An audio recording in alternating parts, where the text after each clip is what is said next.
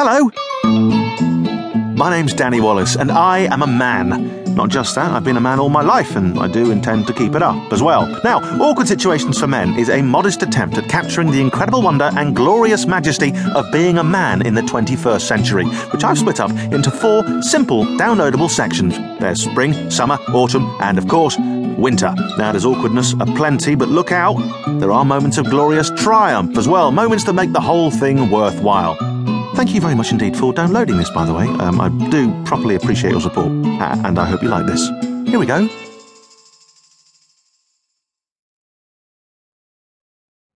Awkward Situations for Men. Autumn. Written and read by me, Danny Wallace, with music by Wag Marshall Page. Uh, autumn. What should I say about autumn? Leaves. That's all I got. I'll just crack on.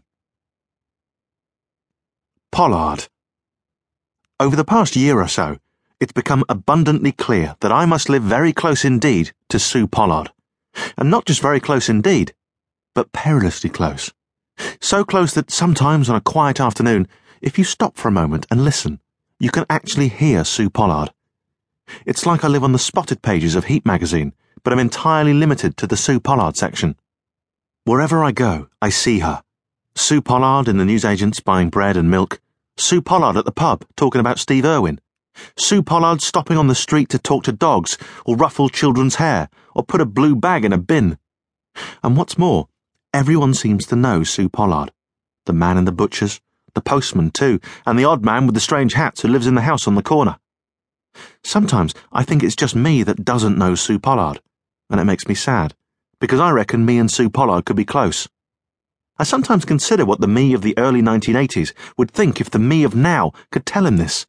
Tell him that one day I would live in London, the nation's capital, and that my life would be so glamorous and exciting that I would not only see Su Pollard, star of Hi-de-Hi and You Rang My Lord, but see her most days. See her as she chats with dogs or struts about in silver hot pants. I think the me of the 1980s would probably explode, which would be inconvenient at best, as history proves I'd be needed later on in my life.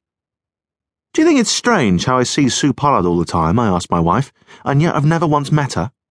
We're having dinner in our local pub, and I keep looking around in case Sue Pollard walks in. I suppose it is a bit strange, my wife replies, but what I find more strange is how you look at her website all the time. It's true.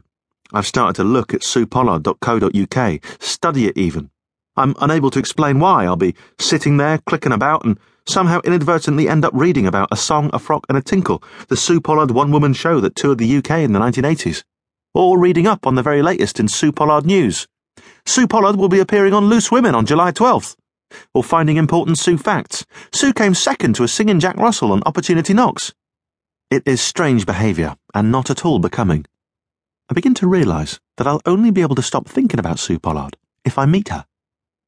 Maybe I should engineer a meeting, I suggest to my wife on our way home. After all, we've both been on Loose Women. We could talk about that for a while and then become great friends.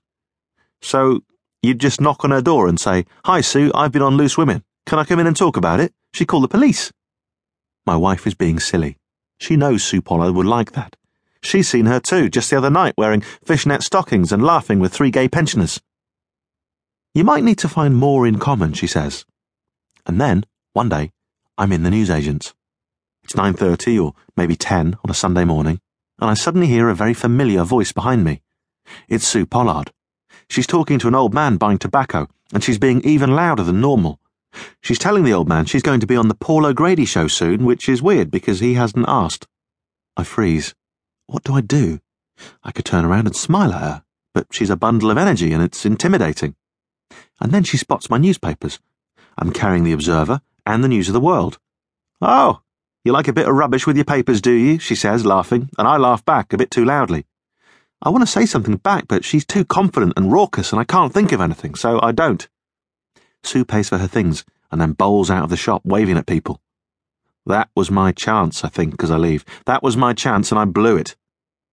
But now, up ahead, I see her. We're walking down the same street, and she's slowing down. What do I do? Do I catch up with Su Pollard? Do I overtake her? Both seem disrespectful somehow. But now she's stooping down. She's spotted something on the ground between the fallen autumn leaves, and she's trying to pick it up. I can't stop now. I have to keep walking, but